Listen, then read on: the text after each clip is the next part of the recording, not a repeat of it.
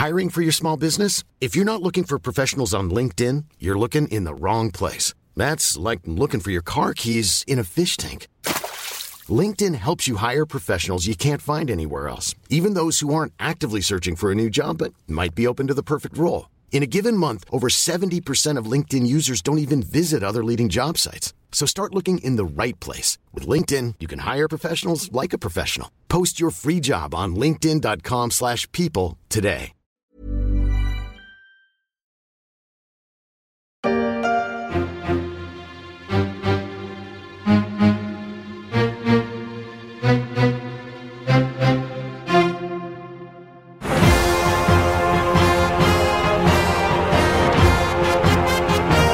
Passepartout, Felindra et ses bientôt faux en 3D, Lady Boo, Samson et Ratman, sans oublier le père Fouras. Ils ont fait le succès de Fort Boyard, émission de télé qui fête ses 32 ans. C'est aussi l'un des programmes phares de Banijé, l'un des champions français du divertissement qui s'apprête à faire son entrée en bourse de façon beaucoup plus discrète qu'une séance de conseil de Colanta au moment du choix des éliminés. Pour sortir ravir. Mais Elle tu est là, parles de vérité. stratégie, mais t'as pas honte Mais moi, j'ai honte. Alors tu moi, j'ai honte de rien, je te le dis du tout. Ah bah, je vois ça c'est toi qui devrais avoir honte. Tu accumules les mensonges et tu te fous en l'air. T'es bidon. Alors ne me parle surtout Oh là pas de honte à moi. Surtout pas de honte à moi.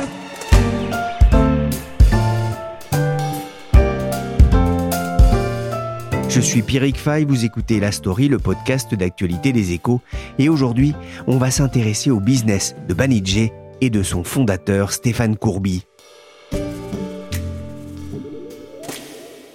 Il est temps de leur montrer qui tu es vraiment. Je sais qui je suis. Un roi visionnaire comme vous ne l'avez jamais vu. C'est ici que nous devons bâtir notre destin. Bâtir notre destin, peut-on entendre dans la bande-annonce de la série Versailles diffusée en 2015 sur Canal+, série produite en partie par Banijay. Le producteur ne se contente pas de profiter de quelques succès historiques comme Colanta, Masterchef ou Fort Boyard. Le groupe de Stéphane Courby s'est aussi fait un nom dans les séries télé et il s'apprête à adresser un autre univers, celui de la bourse. Le 1er juillet, Banijay fera en effet son apparition à la bourse d'Amsterdam, presque en catimini.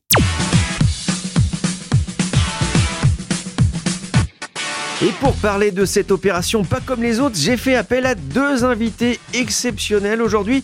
Ils sont tous les deux journalistes au service high-tech média des échos. Ce sont de fins connaisseurs du milieu de la télévision. Ils en connaissent tous les secrets. Je vous demande un tonnerre d'applaudissements pour Fabio Benedetti et Marina Alcaraz.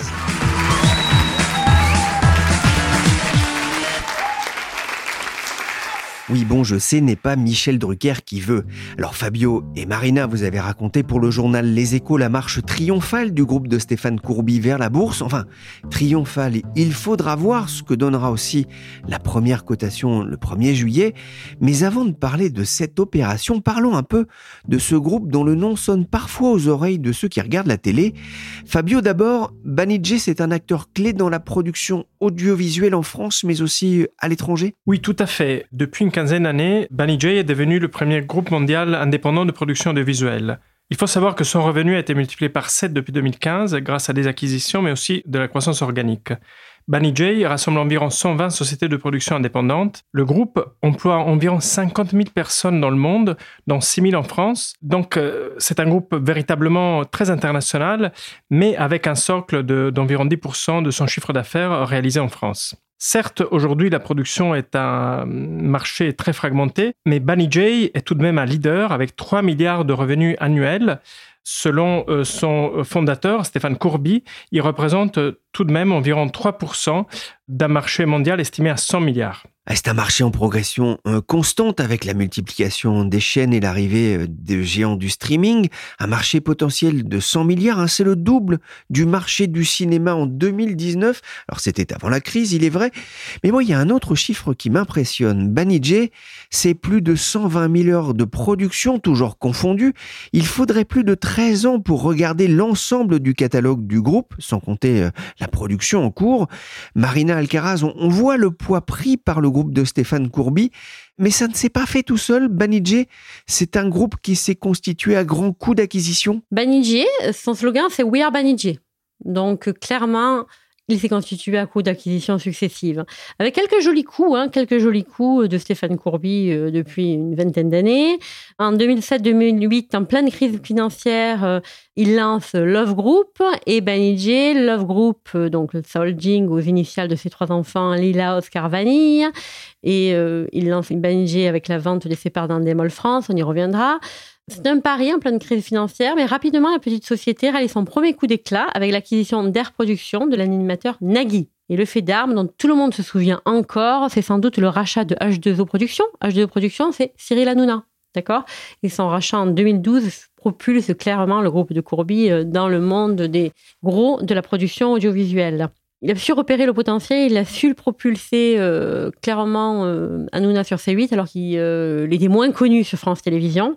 Et avant l'acquisition d'Endemol, dont on reparlera, la, grosse acquisition marquante, ça a été Zodiac. Zodiac qui est derrière Versailles, derrière Le Grand Journal, derrière Fort Boyard ou Colanta. Le mariage entre les deux est célébré en 2016, faisant de Banijé le numéro 4 mondial de la production en télévision, derrière ITV Studio, Endemol Shine et Fremantle, et le premier indépendant, si on exclut bien évidemment les gros studios américains. Et ça a été un vrai tournant, cette opération, pour devenir un groupe qui compte sur la scène internationale.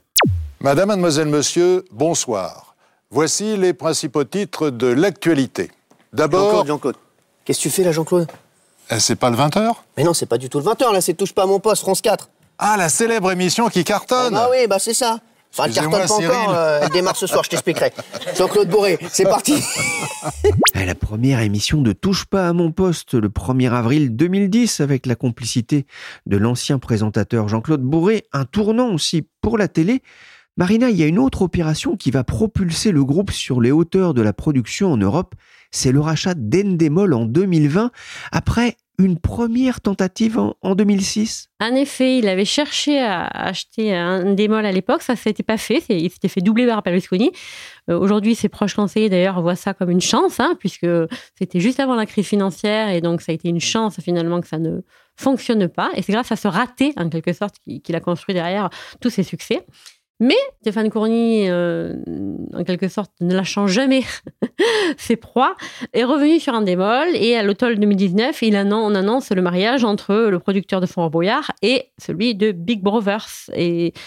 Banijé, donc euh, derrière Colanta par exemple, ou encore les émissions de Cyril Hanouna, à qui est l'un des leaders mondiaux de la production audiovisuelle qui s'appelle Endemol Shine, derrière euh, Black Mirror par exemple, euh, et des dizaines de contenus audiovisuels.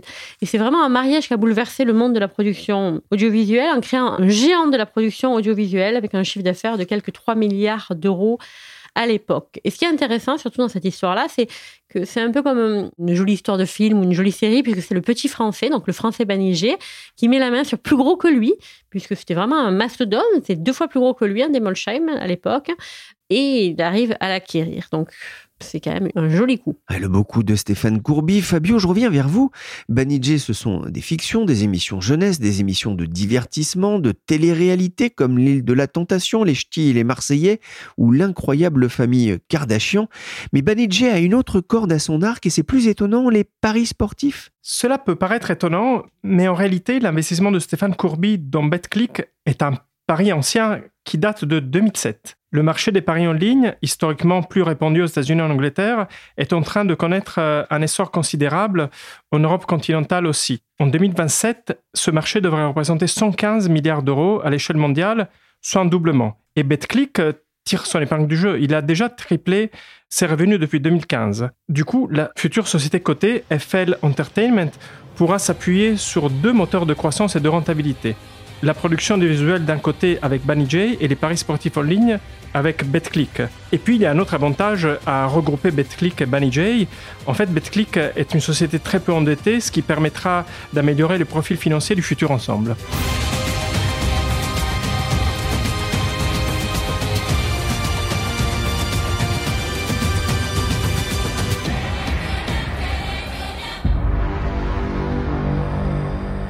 Banijé a été créé par Stéphane Courby avec son associé Marco Bassetti. Stéphane Courby, il a 57 ans, c'est un entrepreneur qui gravite depuis des années dans les coulisses de la télévision, un personnage plutôt discret dans ce monde médiatique. Marina, qui est-il? Eh bien justement, c'est la beauté de l'histoire. Et là aussi, on dirait un scénario de film ou de série télévisée. Stéphane Courby est parti de rien, ou quasiment rien.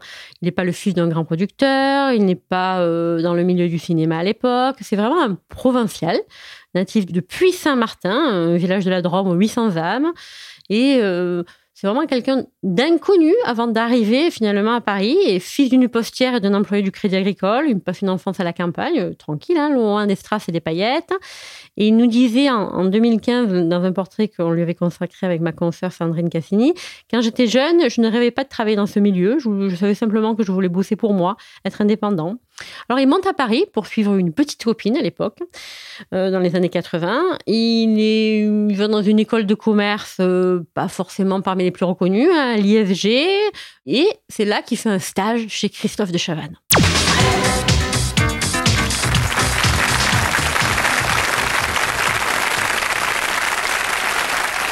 Bonjour, bonsoir. Nous sommes ensemble jusqu'à la fin de cette émission.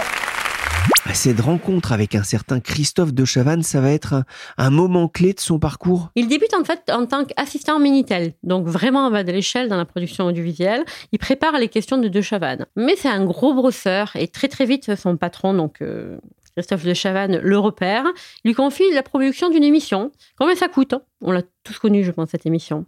Et à ce moment-là, l'élève cherche à dépasser le maître. Il propose à De Chavannes, alors au fait de sa gloire avec Ciel Montmardi, de s'associer à part égale. Mais malheureusement, ils s'entendent pas sur les termes de l'accord et De Chavannes le vire.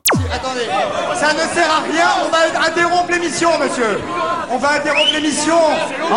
non, non, il faut pas qu'il soit dehors, il faut que les gens... Mais Stéphane Courby ne s'est absolument pas arrêté là. Maintenant, on commence à connaître sa personnalité. Il ne s'arrête pas en chemin. Il crée un cachette avec Arthur, alors méconnu, hein, Arthur le producteur, Case Productions. Et bien évidemment, De n'est pas du tout ravi de cette époque-là. Il tente de faire exclure de la une. Enfin, il, il dénonce le félon. Mais l'aventure quand même démarre en trombe pour euh, Stéphane Courby et son acolyte Arthur avec les enfants de la télé pour France TV. C'est peu avant le scandale euh, des voleurs de patates dont on a entendu parler, le scandale des animateurs producteurs capables de négocier des contrats mirobolant. Mais ce qui est étonnant, c'est que c'était vraiment un, petit genou qui s'est retrouvé euh, au milieu des grands noms euh, de, la télévision de l'époque. Exactement, c'est vraiment un petit jeune. Et d'ailleurs, euh, pour répondre à cette question, je lisais hier un vieux portrait de Challenge où, paraît-il, la blague favorite de Nicolas de Taverneau, le patron de M6, c'était lorsqu'il présentait donc Stéphane Courby à une personne, c'était désolé, Stéphane n'a pas pu venir, il a envoyé son fils. Et même aujourd'hui, donc il a 57 ans, il, fait encore jeune. Hein. Alors c'est quelqu'un qui s'entretient beaucoup, il fait du sport, il est très élégant. Euh. D'ailleurs, les femmes, quand on parle de lui, tout le monde dit c'est un beau gosse, voilà. Je suis le beau gosse américain. Je suis précoce, j'ai le coquin. Le beau gosse précoce de Maurice Chevalier, Stéphane Courvy, vendra à l'orée du XXe siècle sa société à Endemol. Il en prendra la présidence en France et du coup son nom reste associé à un programme qui a révolutionné le monde de la télévision, Love Story, il a à peine 35 ans. Alors Love Story, il faut remettre vraiment ça dans son contexte. Hein. À l'époque, on est au début des années 2000, c'est vraiment un game changer ce, programme-là. Hein. Euh, on n'imaginait absolument pas au début des années 2000 que les téléspectateurs se passionneraient pour la vie de jeunes adultes enfermés 24 heures sur 24 euh, dans une villa en carton-pâte. C'est un véritable phénomène cathodique pour lequel euh, Stéphane Courby a œuvré. Et c'est un phénomène de société qui n'a laissé personne indifférent. Souvenez-vous, on parlait de voyeurisme, de télépoubelle. Et pourtant, c'est un premier coup d'éclat.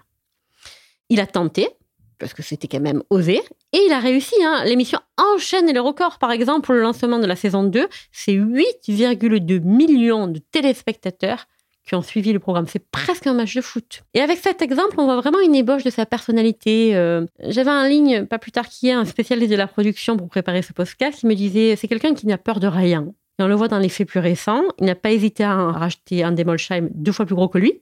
C'est quelqu'un qui, voilà, ne lâche rien. Acharné. Ah mais la société Love Group ne s'intéresse pas seulement à la petite lucarne. Love est présent dans plusieurs secteurs. Euh, Love, c'est les hôtels de luxe. Vous connaissez peut-être Pierrick, les Vérel, avec des hôtels à Gordes, Saint-Tropez. Dans le sud de la France, ou encore Méritville, pour n'en citer que quelques-uns. Peut-être avez-vous l'occasion d'y aller. C'est des 4-5 étoiles, hein, donc euh, Bah c'est très beaux hôtels. Betclic dans les paris sportifs, Banijé dans la télé, et plus récemment, par exemple, La Durée. Il y a eu aussi dans le passé Direct Energy, dans lequel il a revendu ses parts. Il y a eu également des investissements plus hasardeux. Par exemple, il avait tenté une tentative de fonds d'investissement destiné à faire des acquisitions. C'était peu avant l'affaire Bettencourt, projet Mornay. Il est né dans un petit village de 800 habitants dans la Drôme. Il n'a pas fait de grandes études. Et aujourd'hui, il tutoie les étoiles et fait partie des, plus grandes fortunes de France. Quel regard porte-t-il sur son parcours, Marina? C'est même la 70e plus grosse fortune française selon le classement Challenge. En fait, ce point de départ, c'est donc une négociation réussie pour ses parts d'un Endemol France. Plus précisément, il fusionne Case avec la filiale française d'Endemol, si je résume, et il revend le tout peu de temps après à Telefonica. Il empoche à ce moment-là 240 millions d'euros qui lui permettront de démarrer le Love Group et de démarrer Banijé. Et en 2015, il nous disait, donc dans ce portrait pour lequel nous l'avions interrogé, je ne me voyais pas rester chez moi à gérer mon portefeuille d'actions ou mon patrimoine. Pour moi, c'est la misère absolue. Tant que mes enfants ne seront pas adultes, je n'ai pas envie de leur donner une image d'oisiveté, avouait-il.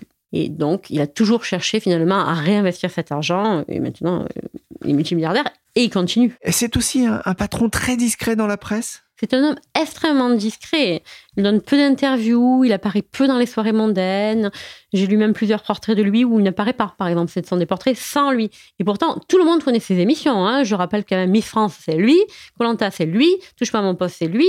Et le retour de la Starac, c'est lui encore. Donc son empire médiatique est énorme. Et Courbet, Stéphane Courbet, c'est vraiment un homme de paradoxe. C'est à la fois un requin en affaires, euh, dit-on, et il est extrêmement prévenant avec ses salariés. Il est très famille, il est proche de ses enfants. Il déteste les mondanités. Euh, et pourtant, il, a plusieurs attributs de, réussite et de richesse. hein. Il s'est installé à Neuilly, il possède un chalet à Courchevel, il possède une villa à Saint-Tropez, et il avait même eu un yacht, un yacht qui, pour la petite histoire, le Yogi, avec piscine et jacuzzi, qui avait coulé en mer Égée. Et il nous racontait en 2015, ce, ce yacht, c'est un péché d'orgueil.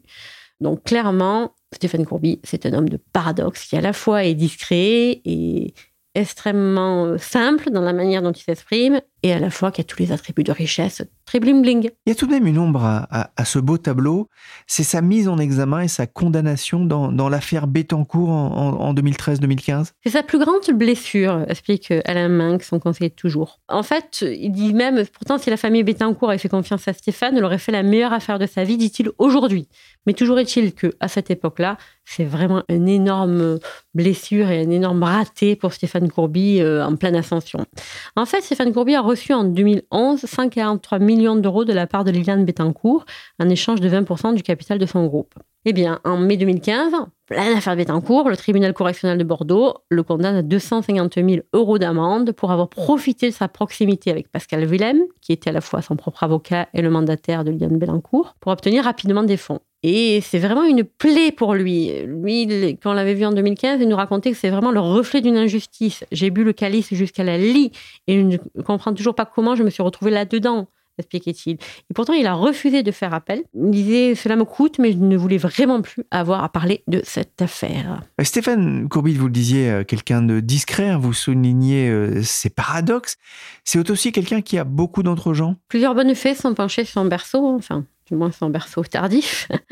Euh, Numéo, la fondatrice de l'agence Image 7, qui a mis vraiment un pied à l'étrier et qui a présenté plusieurs personnes, qui est d'ailleurs toujours son agence de communication. Ouais, c'est la conseillère de, de beaucoup d'entreprises du CAC 40, hein, pour ceux qui la connaissent pas. hein. Jean-Michel Darrois, l'avocat également. Euh, Alain Minck, son conseiller de toujours. Et en fait, c'est, il nous racontait que c'était Vincent Bolloré, finalement, qui l'avait envoyé ce jeune homme et il lui avait dit il faut l'aider. Et il a retrouvé en lui qu'il a retrouvé chez d'autres entrepreneurs comme Pinot, La Charrière ou Bolloré, c'est-à-dire vraiment le chromosome de l'entrepreneur, disait Alain Minck. Et aussi Sarkozy, Nicolas Sarkozy, qu'il a rencontré au départ pour une affaire de permis de construire avec lequel il est devenu ami, et plein d'autres. Il connaît tout le CAC 40, cet homme-là.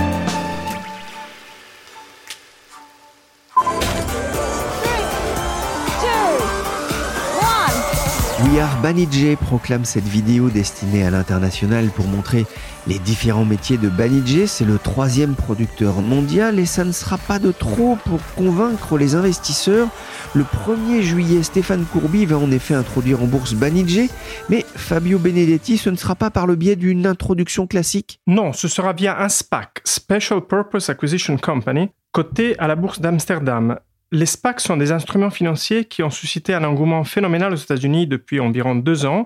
Il y en a 900 qui ont été introduits en bourse euh, aux États-Unis par leurs sponsors. Leur but est simple, effectuer une acquisition dans un temps imparti, généralement 18 mois, ou le cas échéant, si elles n'y arrivent pas, euh, rendre les fonds levés aux actionnaires. En Europe, il y a en tout cas beaucoup moins de ces véhicules euh, cotés, de ces SPAC. En 2021, seulement 34 ont été créés sur le vieux continent. Ah, a un montage un peu complexe, hein, une double fusion. Banijay fusionne d'abord avec BetClick pour devenir FL Entertainment et cette société va se rapprocher de cette coquille vide déjà cotée Pegasus entrepreneur lancé à Amsterdam par la société de gestion Tikeo et par la financière Agache, propriétaire euh, des échos via LVMH. C'est une opération qui permet à Stéphane Courby de rentrer plus facilement en bourse pour financer sa croissance future, sachant aussi que c'est une opération en bourse qui intervient dans un contexte boursier plus compliqué, Fabio Même si le vent de panique qui souffle sur les marchés a rendu de plus en plus rare les levées de fonds euh, de ce type via SPAC, pour les entreprises qui souhaitent s'introduire en bourse, passer par ce type de véhicule présente euh, en tout cas un avantage euh, qui est celui d'avoir un prix déterminé à l'avance. Et c'est pas peu de choses quand on, voit les turbulences en fait qui affectent les marchés, parce que par rapport donc à une introduction en bourse classique, ici on pourra rentrer avec un prix déterminé à l'avance, ce qui élimine euh, beaucoup euh, d'incertitudes. FL Entertainment, ce sera un nouveau géant côté du divertissement en France? Le nouveau groupe gardera bien sûr des actionnaires majoritairement français. Et ce sera véritablement un géant du divertissement européen, il faut dire. Il sera côté Amsterdam et avec une envergure d'ores et déjà globale dans la production audiovisuelle, car Banijay euh, génère 18% de son chiffre d'affaires aux États-Unis, le premier marché mondial de la, de la, production audiovisuelle. Si on regarde sa valorisation, on se rend compte aussi de la taille euh, très importante de ce groupe, qui aura une valorisation d'environ 4 milliards d'euros. C'est au moins trois fois plus que la valorisation de Prenons un exemple, Mediaset, pas pris au hasard parce que le groupe de Berlusconi avait euh, en 2007 acheté la société néerlandaise Endemol avant de la revendre quelques années après. 4 milliards, c'est aussi plus que la capitalisation de M6 et de TF1 réunis. Cette SPAC doit servir les, ambitions du groupe en matière d'acquisition. Vous avez rencontré Stéphane Courby avec Nicolas Madeleine pour les échos. Il vous a dit s'il avait déjà des, cibles en tête Sans surprise, Stéphane Courby n'a pas partagé euh, les noms des cibles mais il nous a expliqué les axes possibles de développement et la logique, disons, l'esprit dans lequel les acquisitions pourraient se faire. Du côté de Banijay, ce groupe de production de visuels, ce leader euh, européen et mondial de la production de visuels, pourrait étudier des opportunités aux États-Unis, s'il y en avait, euh, qui se présentaient. Et puis aussi, en Corée du Sud, eh bien, le pays de Squid Game, euh, c'est un pays très créatif et dans lequel aujourd'hui la, société n'est pas présente. En Europe, Banijay participera à la consolidation dans la production de visuels aussi, s'il devait y avoir des mouvements significatifs. Et pour l'instant, ce groupe va continuer dans ce que Stéphane Courby appelle son ADN, c'est-à-dire des petites acquisitions. Par rapport à BetClick, le développement pourrait se faire dans le jeu vidéo, mais aussi dans la retransmission d'événements en direct. Et puis, euh, Stéphane Courby nous a confié que BetClick pourrait se renforcer en Italie, un des quatre pays dans lesquels il est présent, euh, mais dans lequel il veut donc euh, atteindre une taille critique. Vous parliez d'investisseurs puissants au sein du capital du groupe. Ça veut dire qu'il s'est donné aujourd'hui les moyens financiers de ses ambitions? C'est clairement un des objectifs de cette cotation et de cette opération qui va permettre à Banijay et BetClick d'entrer en bourse, lever de l'argent frais. Donc, répétons-le, 645 millions d'euros dans le détail, le holding de Stéphane Courby va apporter 250 millions d'euros en investissement supplémentaire. Et puis euh, Vivendi, Fimalac ou encore la maison d'édition italienne De Agostini, euh, qui sont déjà actionnaires, ont tous réinvesti leur participation existante dans Banijay. Par ailleurs, il y a aussi un instrument de placement privé d'actions qui permet à la fois aux investisseurs existants d'investir de nouveaux fonds, mais aussi à certains nouveaux actionnaires d'entrer. Il s'agit d'investisseurs euh, très avertis comme Exor, euh, le holding de la famille Agnelli, AXA ou encore le fonds du financier Didier Le Menestrel. Et puis enfin, les sponsors du SPAC, Tikeo et la financière Agache, qui à travers LVMH euh, détient les échos, ont aussi apporté des fonds additionnels. Tout cela permet effectivement de renforcer les marges de manœuvre financières. Merci Fabio Benedetti et Marina Alcaraz, journaliste au service high-tech média des échos. La semaine prochaine, on vous parlera ici d'une autre apparition en bourse celle de Deezer. J'en profite d'ailleurs pour vous rappeler que vous pouvez écouter La Story, une production des échos sur Deezer, mais aussi Spotify, Apple Podcast, Castbox ou encore Podcast Addict. Cette émission a été réalisée par Willy Gann, chargé de production et d'édition Michel Varnet.